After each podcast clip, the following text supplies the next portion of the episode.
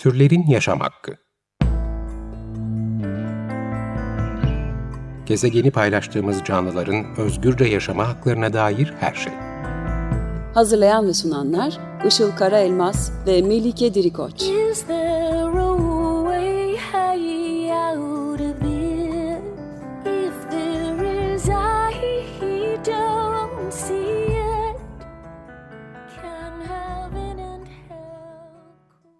Merhabalar, 95.0 Açık Radyo'da Türlerin Yaşam Hakkı programı başladı. Ben Işıl Karaelmaz. Merhabalar, ben de Melike Dirikoç. Teknik Masa'da Selahattin Çolak'la birlikte kayıt alıyoruz. Bugünkü destekçimiz Buket Sarar'a ve diğer tüm program destekçilerimize teşekkür ederek başlıyoruz yine. E, bu hafta, geçen haftaki konuğumuz uzman psikolog Öykü Büyükdere ile yine e, programa devam ediyoruz. Bu ikinci bölüm. Geçen hafta veganlık ve insan olmayan hayvanlarla ilgili algılarımızı ve bunun etrafında oluşan bilişsel e, çelişkilerimizden bahsetmiştik. Bugün de veganlığa geçişte davranış değişikliğini etkileyen faktörlerden ve davranış değişikliğini kolaylaştırıcı önerilerden bahsedeceğiz. Öykü öncelikle tekrar hoş geldin. Hoş geldin. Hoş buldum, teşekkür ederim. Aslında bunu sıkça dile getiriyorum, e, hepimiz de konuşuyoruz. Çoğu insan veganizmin felsefesine karşı değil, e, kendileri çok farkında olmasalar da. Çünkü e, aslında çoğumuz hayvanlara gereksiz yere acı vermeyi ve onları öldürmeyi yanlış buluyoruz. Ancak toplumsal koşullanmalar, alışkanlıklar, sosyal normlar bize düşündüğümüz şeyin tam tersini yaptırabiliyor maalesef. Ve bu davranışımızı bilişsel çelişkiye düşmemek için belirli argümanlarla da rasyonelize e, etme eğilimimiz var. Çünkü e, bu çatışmayı yaşamak oldukça rahatsız edici. E, bütün bu sebeplerle vegan olmaya karar verip bunu hayata geçiremeyen aslında birçok insan var. E, o nedenle de bu engellerin nasıl aşılacağını konuşmak önemli e, bence. E, işte bu durumlarda davranış değişikliğini engelleyen ya da öteleyen bazı durumlar ortaya çıkabiliyor senin de bildiğin gibi. Bunlardan biri de ya hep ya hiç düşünme şekli e, veganlığı özellikle mükemmel olmakla da bağdaştıran bir algı var e, biliyorsun. Ya hep ya hiç algısından dolayı işte vegan olamamak ya da eğilimi sürekli ertelemek hakkında ne düşünüyorsun ve bununla ilgili e, neler yapılabilir sence? Tamam, şöyle bugün aslında konuşmayı planladığımız konuların hepsi hani bir nevi veganlar tarafından tartışmalı e, denebilecek konulara biraz dokunacağız. O yüzden e, konuların içeriğine ve senin soruna girmeden önce e, bir iki şey söylemek istedim. İnsan davranışı değişikliği söz konusu olduğunda e, diğer alanlardan farklı olarak böyle çok net olmayabiliyor. Bazı şeyler biraz daha tartışmalı olabiliyor. Yani mesela bitkisel beslenme beslenmenin sağlık tarafını konuşuyorsak işte tıbbi araştırmalar ortada, her şey belli. Hayvansal yağların damarları tıkadığı, kardiyovasküler hastalıklara sebep olduğu hani çok net. Bu konuda veriler çok net.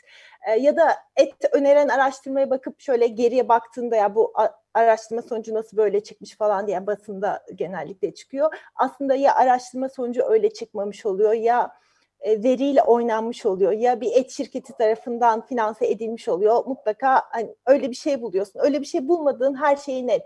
Ya da işte etikten bahsediyorsak veganlıkta yani hissedebilir bir canlıya acı çektirmenin yanlış olduğu ile ilgili tartışılabilir bir şey de aslında yok. Neden acı çektirdiğini işte onunla ilgili bir şeyleri anlatmaya çalışıyoruz ama en azından veganlar arasında tartışılabilir bir şey yok. Yani bir bebeği annesinden ayırmayı savunacak bir şey yok vesaire. Ama insan davranışı değişikliğinden bahsettiğimizde fikir ayrılıkları olabiliyor. Aslında tamamen aynı değerlere sahip, aynı şeyi değiştirmeye çalışan, aynı fikirlere sahip veganlar arasında çatışmalar olabiliyor. Bugün de biraz belki e, hemfikir olunmama ihtimali olabilecek konulara değineceğimiz için bu çatışmalar neden olabiliyor ya dair bir fikrimi söyleyip ondan sonra senin soruna geçeceğim. Devrin, e, davranış değişikliği bireysel olarak çok değişiyor. Bence birinci sırada bu var. Yani bu nedenle böyle bir durum var. Hani mesela sağlıkla ilgili baktığımızda evet 40 yılda bir şöyle bir şey çıkıyor karşımıza. Benim bir dedem vardı yüz küsür yaşına kadar yaşadı, sigara da içiyordu, işte her günde et yiyordu falan diyor. Ama bu çok istisnai olurken davranış, insan davranışına baktığımızda varyasyon biraz daha fazla. Ve o yüzden de en etkili davranış değişikliği önerisi aslında çok bireysel. Ee, yani alışkanlık değiştirmekten de bahsedecek olsak ki bugün e, ondan bahsedeceğiz. İşte aktivizmden de bahsedecek olsak nasıl değişecek bu davranışlar diye baktığımızda bireysel olarak çok değişebiliyor. Bir böyle bir durum var. Bir de e, etik taraftan bakmakla insan davranışı değişikliğiyle ilgili biraz araştırmalara ve verilere bakmak arasında fark olabiliyor. Şöyle ki şimdi karşımdaki biri mesela senin sorunla çok ilgili olarak mükemmel değil diyelim ki işte hayvansal bir şeyleri hala tüketiyor ve ben yani biliyorum ki onun tükettiği o şey nedeniyle bir tane bebek hayvan ya bir sürü çünkü hep tüketiyorsa acı çekiyor ve hani bunu düşünerek o an belki o insanın atıyorum belki tabağında etle bana hayvan hakları anlatıyor ve ben alıp o tabağı fırlatmak istiyorum. İçimdeki ve o an öyle bir şey yapmak istiyor ama bunun uzun vadede o kişinin e, veganlığı anlaması için faydalı bir hareket olmadığını biliyorum. Böyle e, nedenlerle hani bir taraftan duygusal bakabiliyoruz ama diğer yandan nasıl, ne yaparsak bu davranış değişikliğine destek olabiliriz ve daha çok hayvanı kurtarmaya yardımcı olabiliriz. O tarafa bakmaya çalışıyorum ben hep. Hani bazen ben de içimden gelen o ve falan yapmak isteyen e, veganın sesini susturmak zorunda kalıyorum ve ama şu an e, şunu yapmamın daha doğru olduğunu düşünüyorum diye oraya yöneliyorum. Bu nedenle fikir ayrılıkları yaşayabildiğimiz konular bugün bahsedeceklerimiz ve mükemmel olmak da bunlardan bir tanesi. Mükemmellikle ilgili, mükemmelliyetçilikle ilgili aslında benim psikoloji e, kanalımda videolarım var. Veganlıkla ilgili değil genel olarak. Çünkü mükemmelliyetçilik bizi genellikle adım atmaktan alıkoyan bir şey. Yani her şeyi tam yüzde yüz yapmayacaksam o zaman yapmayayım e, ne işe yarar ki diye böyle rasyonel olarak düşünerek de değil belki ama içimizde o her şeyin mükemmel olması gerektiği hissi varsa kendimizi durdurabiliyoruz, engelleyebiliyoruz. Adım atmayı e, geciktirebiliyoruz, erteleyebiliyoruz. Sonuçta yapmamız gereken burada bahsettiğimiz insan davranış değişikliği ve e, o yüzden insan davranışlarını anlamamız gerekiyor. Bu arada ben genellikle böyle veganlıkla konu, ilgili konuştuğumda, veganlarla konuştuğumda hani bazen insan davranışlarını anlamamız gerektiğini e, anlatmak istediğimde şöyle bir eleştiriyle karşılaşıyorum. Anlaşılması gereken insanlar değil, anlaşılması gereken hayvanlar diyorlar ve tabii ki doğru. Yani buna nasıl yanlış diyebilirim? Tabii ki ama o insanların hayvanları anlayabilmesi için bizim o insanlara bir şeyler anlatmamız gerekiyor. Ve onların mükemmel ve tırnak içinde mükemmel çünkü mükemmel vegan hani nedir falan e, sonsuza kadar tartışabiliriz. E, olmalarını ve ya ancak o zaman öyle olurlarsa olur bu iş gibi bir şey empoze etmek onların adım atmasını geciktirebiliyor hatta geciktiriyor. Hatta bu noktada mesela bazı kampanyalar işte veganlıkla ilgili ya da veganlık noktasına gelmeyen daha kısa vadeli vesaire kampanyalarla ilgili bazı insanlar çok karşı çıkıyor, bazı insanlar destekliyor. Ben birçoğuyla ilgili böyle çok sabit bir fikrim yok. Hep düşünüyorum. Bireysel olarak çok fark edebileceğini düşünüyorum.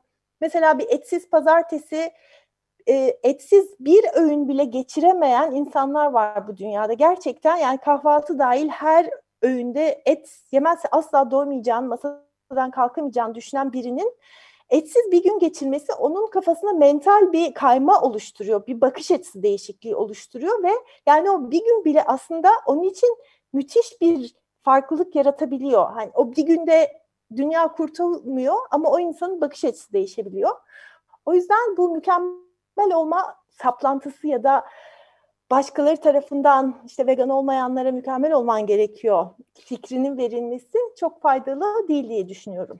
Evet dediğin gibi bu konuda çok tartışmalı e, fikirler var. Hem hayvan hakları, hayvan özgürlüğü aktivistleri arasında, veganlar arasında tartışılan şeyler. Bunlarla ilgili de belki ayrı bir program e, yapmak gerekebilir. Önemli tartışma noktaları diye düşünüyorum. E, şimdi bugün e, başka bir konuda da e, sana bir sorumuz var. Vegan olanlar açısından e, kolaylaştırıcı olması için de bir şey sormak istiyorum. E, vegan olduğu için ailesinden ve yakın çevresinden baskı gören kişiler var. E, özellikle de aileleriyle yaşayan gençler, öğrenciler e, gibi e, gibi kişiler bunlar çeşitli zorluklar yaşıyorlar. Diğer yandan yine çevresinden baskı göreceğini düşündüğü için vegan olamayanlar da var. E, bu durumda olanlara ne önerebilirsin? Şimdi başka insanların bize baskı yapması onlarla ilgili bir durum. Aslında bizimle ilgili bir durum değil. Yani biz tabii ki bundan etkilenebiliriz. E, kendi etkilenmemiz üzerinde çalışabiliriz. Ama onların bizden ayrı bireyler olduğunu fark etmemiz bence ilk adımlardan bir tanesi. Onların bakış açısından onlar genellikle bizim iyiliğimiz için bize baskı yapıyorlar. Çünkü o kadar çok mesajla karşılaşıyorlar ki e, hayvansal şeyler yemenin iyi olmasıyla ilgili, sağlıklı olmasıyla ilgili. Yani biri mesela endişe ediyor gerçekten çocuğu et yemeyi bırakınca hakikaten sağlığıyla ilgili bir şeylerin kötüye gideceğini düşünüyor. Yani o yüzden onların iyi bir yerden bu baskıyı yapıyor olduğunu aklımızda tutmamız belki e, birazcık faydalı olabilir. Yani çünkü biliyoruz ki genel olarak özellikle böyle işte aile içinde ebeveynlerden çocuklara gibi durumlar olduğunda başkasına karışmak yani çocuğuna karışmak ve kendi doğrularını dikte etmek onların iyi niyetle yaptığı ama hani kimi zaman istismara e, varabilen bir davranış paterni. E, en önemli şey bence davranış değişikliğinde, alışkanlık değişikliğinde, işte yakın çevremizin baskısıyla başa çıkmakta hepsinde en önemli şey nedenimizi hatırlamak. Yani ben neden vegan olmayı seçtim? Bunun hikayesini hatırlamak. Çünkü kararlarımıza e, kendi verdiğimiz kararları içselleştirdiğimizde kararlarımızın nedenlerini bildiğimizde o kararlar aslında bizi güçlendiriyor. Her ne kadar belki bazı baskılarla karşılaşmamıza neden olacak olsa da yani bayağı güçlendiren bir şey. Bu noktada kolayvegan.com'u hatırlatayım ben. Ee, orada bu konuda bir şeyler var ve yeni veganlar için. Bu nedeni hatırlamak için mesela önerebileceğim şeylerden bir tanesi benim her zaman herkese çok önerdiğim bir şey ve kendim 8 yaşından beri hemen hemen her gün sadece kendim için kimsenin görmeyeceği yazılar yazıyorum. Hani günlük tutmak denebilir. İşte journaling daha popüler ve yeni ismiyle yani işte aynı şey. Her sabah belki hani bugün ben veganım ve şu nedenlerle veganım diye kendini hatırlatmak bu gelecek baskılara karşı daha güçlü hissetmek için faydalı olabilir. Kendimizde olan bitenle ilgili eğitmek keza öyle. Ben hayvancılık sektöründe olan biten bir sürü şeyi vegan olduktan sonra öğrendim. Yani hani bir terslik olduğunu farkındaydım ama ayrıntılarını e, özellikle de insanların sorularına cevap verirken hiçbir fikrim olmayan e, şeyler sordular bazen. Aa bir dakika o nasıl oluyor? Bir bakayım dedim ve öğrendim. Bunlar yine nedenimizi de güçlendiriyor. Hem de e, soran insanlara yani o baskı yapan insanlar da bir şeyleri bilmediğinden ya da yanlış bildiğinden yapıyor olduğu için o baskıyı genellikle onlara bilgi vermemiz açısından da çok faydalı oluyor. Yani bu bu konuda kendimizi eğitmeyi bence hayvanlara da, kendimize de, diğer insanlara da, çevreye de borçluyuz. Yani bir şeylerin farkına vardıktan sonra bilgi edinmeyi e, borçluyuz, yapmamız gereken bir şey diye düşünüyorum. Yani mesela mevsimin de domates yememek ne kadar popüler oldu böyle herkes bahsediyor kışın domates yemememiz lazım falan ama yumurta için erkek civcivlerin öldürüldüğünü kimse bilmiyor. Ve ben de vegan olduğumda da bilmiyordum bunu sonradan öğrendim. Böyle şeyleri öğrenip e, anlatmak o baskıların e, belki azalmasına hatta belki de baskı yapan insanların bizimle aynı gerçeği görmesine ve e, onların da davranış değişikliği yaşamasına neden olabilir. Bazen aynı soruları 500 kere duyuyoruz ve çok sıkılıyoruz gerçekten. Bazen aynı kişi birkaç kere soruyor. Ama onlara da birazcık böyle sabırla cevap vermemiz gerekiyor. Çünkü belki o kişiye ben onu anlattım protein nereden aldığımı ama o insan günde onlarca mesajla karşılaşıyor. Medyadan, reklamlardan, baktığı işte televizyondan, internetten, dergiden her yerden proteinin hayvanda olduğu mesajıyla karşılaştığı için ya yani aynı yanlış mesajı sürekli duyduğu için doğru mesajı da tekrar tekrar duymaya ihtiyacı olabilir. E, işin operasyonel kısmını kolaylaştırmak için biraz belki işte önceden yemek hazırlamak, mutfağa girmek gibi şeyler yapılabilir. E, yani şunu unutmayalım ki çoğu zaman bu baskı yapanlar özellikle ailemizden ve yakınlarımızdan olanlar iyi niyetle yapıyor. E, belki mesela 40'larda 50'lerde de insanlar birbirlerine sigara içmek için baskı yapıyordu. Çünkü işte bir çok büyük bir sigara markası doktorları tıp doktorlarını kullanıyordu reklamlarında işte bizim sigaramızı içiyor diye. Belki sana sigara ikram ediyordu sen içmiyorum dersen aa iç ama falan diye ısrar ediyordu. Bugün de aynı şeyi etle peynirle yapıyor. İşte sabırla anlatarak e, bol bol bilgi edinerek ve bilgimizi paylaşarak başa çıkmaya çalışabiliriz diye düşünüyorum. Ben de kişisel deneyimimden aslında tutarlı bir şekilde savunduğun e, fikri e, dile getirerek ve tutarlı olarak bir süre sonra karşımdakinin de e, bunu kabul ettiğini e, de gördüm. Yani bu anlamda da ısrarcı olmak, tutarlı olmak gerçekten önemli. Ee, bir de şeyi sormak istiyorum sana. Buna paralel olarak yine vegan olunca sosyal yaşamım çok kısıtlanacak, işte dışlanacağım, insanlar beni yemekleri çağırmayacak gibi korkular olabiliyor bu aslında biraz da bize korkularımızın davranışlarımızı yönlendirmesinin neden oluyor ve genelde bu korkular nedeniyle en kötü senaryoyu hep düşünüyoruz ve olayları biraz da felaketleştirme eğilimi oluyor. Ee, ancak hepimiz biliyoruz ki aslında sosyal yaşantımız vereceğimiz etik bir karardan dolayı yani sadece bu karar nedeniyle bozulmayacak. Belki değişimler, dönüşümler olacak ama e, bu verdiğimiz karardan çok sosyal ilişki dinamikleriyle alakalı bir durum olduğunu düşünüyorum. Ben açıkçası ben vegan olduktan sonra evet hayatımda bazı değişimler oldu ama bu bir turnusol kağıdı gibi de oldu aslında benim için. Yani benim verdiğim etik karardan dolayı beni dışlayan insanlar zaten benim arkadaşım değildi yani benim gözümde hani gitmeleri de iyi oldu o anlamda. E, sence hani bu korkuyu e, aşmak için neler yapılabilir? Bununla ilgili ne söylemek istersin? Yapacağımız şey belli. Vegan olunca vegan olmayan arkadaşlarımızı atıyoruz, çıkıyoruz kendimize yeni arkadaşlar buluyoruz dermiş. bu son söylediğin aslında vegan olduğum için beni dışlayanlar arkadaşım değilmiş e, kısmı için şunu eklemek aslında istiyorum. Yakın arkadaşlarımız için öyle olmakla birlikte biraz daha işin içine işle ilgili bağlantılar girerse ya da işte mesela eski mezun olduğun okulun mezunlar buluşmaları falan girerse tam öyle Hı. yani sadece çok yakın arkadaşlarımızla görüşmüyoruz çünkü. E, senede bir iki kere görüştüğümüz e, ve görüşmeyi sürdürmek istediğimiz arkadaşlarımız da olabiliyor. Şimdi öncelikle her yerde vegan yiyecek var ve bunu e, herkesin de bilmesini sağlamak iyi bir şey olabilir. Yani e, vegan olmayan bir restorana gidiliyor diye benim çağrılmamama gerek yok. Ben orada aç kalmayacağım ve ben orada yemek bulacağım. Herkes bunu bilse iyi olur. Belki bunu paylaşmak iyi bir şey olur. Mükemmel bir öğün olmayabilir e, makro ve mikro besinler açısından ama en azından her yerde bir salata, bir patates, bir şey bulunabiliyor. Yemek masası aktivizm yapmak için bence en kötü yer. İnsanlar aç gelmişler, yemek yiyip eğlenip sosyalleşecekler ve o noktada o yaptıklarının aslında ne kadar yanlış bir şey olduğunu, birilerine acı çektiriyor olduğunu, birilerini öldürüyor olduğunu onlara hatırlatmak için en kötü zamanlama bence. Bunu sanki yapmamak lazım. Bunu yaparsak bir sonraki yemeğe evet çağrılma riskimiz, e, çağrılmama riskimiz yüksek olabilir.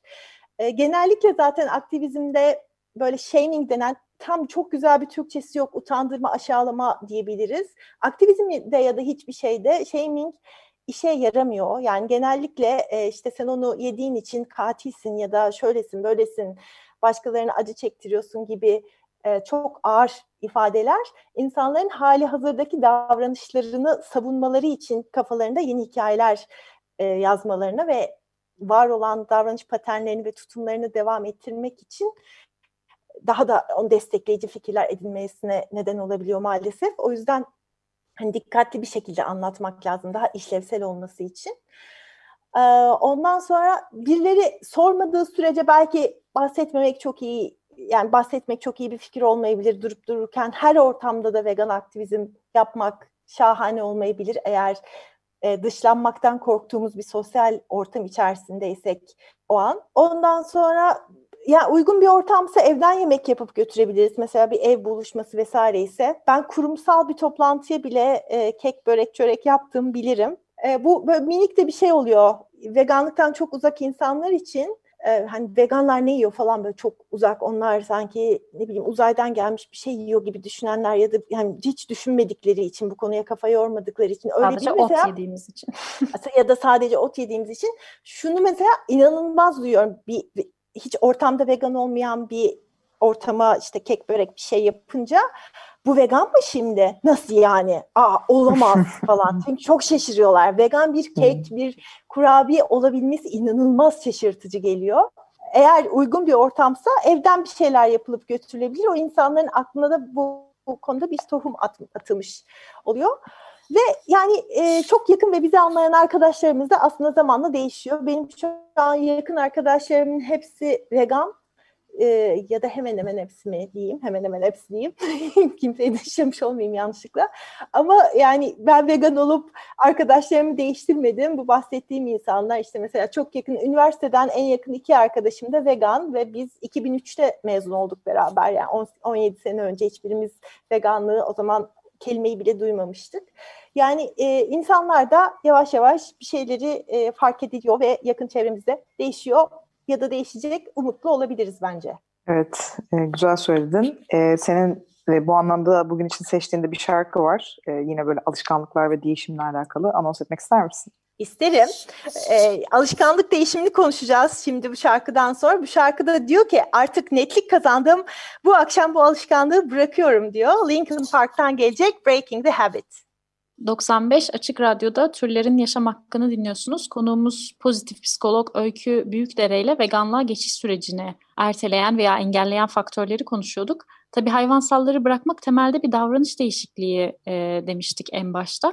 Bunu biz daha önce de bu programda e, biraz konuştuk. Davranış değişikliği ekseninde veganlık e, diye bir bölüm yapmıştık.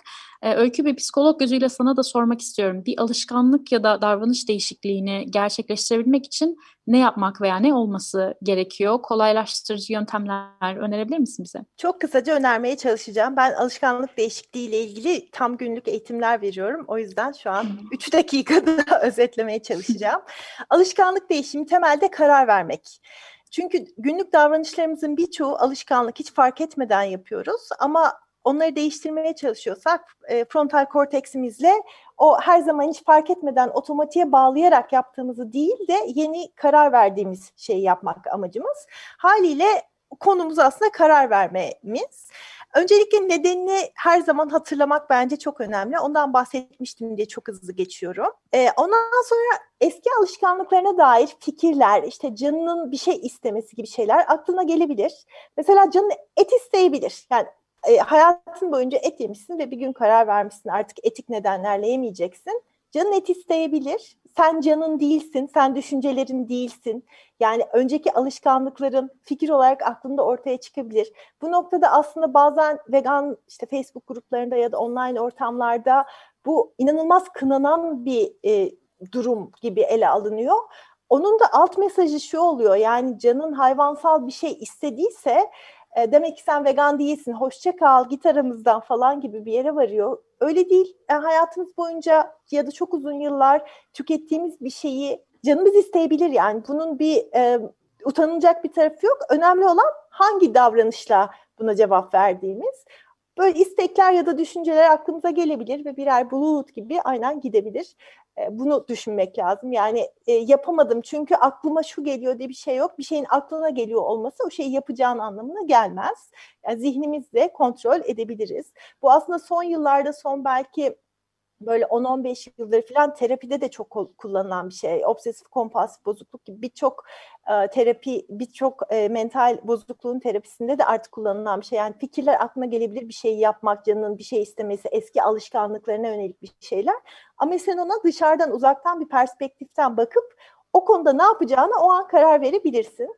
Bunu unutmak, unutmamak lazım kendimizi doğru tetiklemek lazım. Yani mesela o eski alışkanlığımıza düşeceğimiz bir ortam varsa ve henüz yeni alışkanlıklarımızı oturtamadıysak belki kendimize tuzak kurmamak için o ortamdan e, uzak kalmak iyi bir fikir olabilir. E, konu karar vermek olunca karar verme kotamız var. Gün içinde öyle bir durumumuz var. E, uyuyup uyandıktan sonra sabahları hayattaki genel hedeflerimize, yapmak istediklerimize yönelik daha iyi kararlar veriyoruz. Yani tırnak içinde iyi yapmak istediklerimiz anlamında. Yoruldukça, işte bunun başka e, karar verme becerisini düşüren öğeler de var. Mesela uykumuz varsa, bilişsel fonksiyonlarımızda düşme olduğu için çok iyi karar veremeyebiliyoruz. Açsak keza öyle.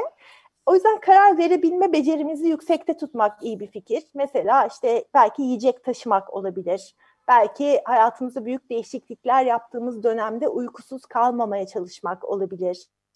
Ee, önemli kararları günün erken saatlerinde vermek olabilir ki e, akşam verdiğimizde değişebilir çünkü.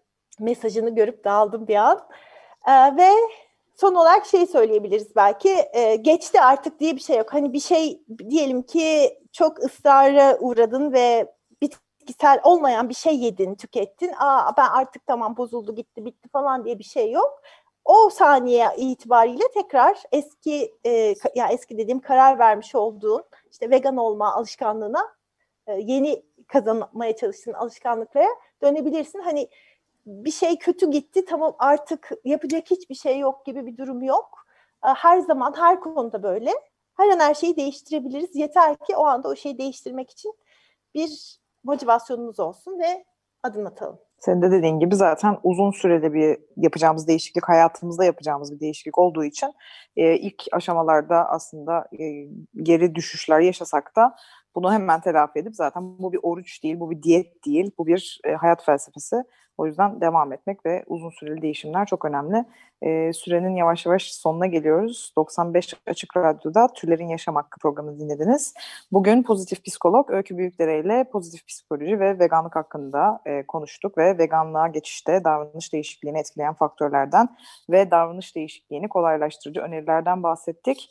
Kendisini YouTube ve Instagram'da Öykü Büyükdere ismiyle ve Mutlu Vegan adıyla bulabilirsiniz. Öykü tekrar geldiğin için çok teşekkürler. Ben çok teşekkür ederim.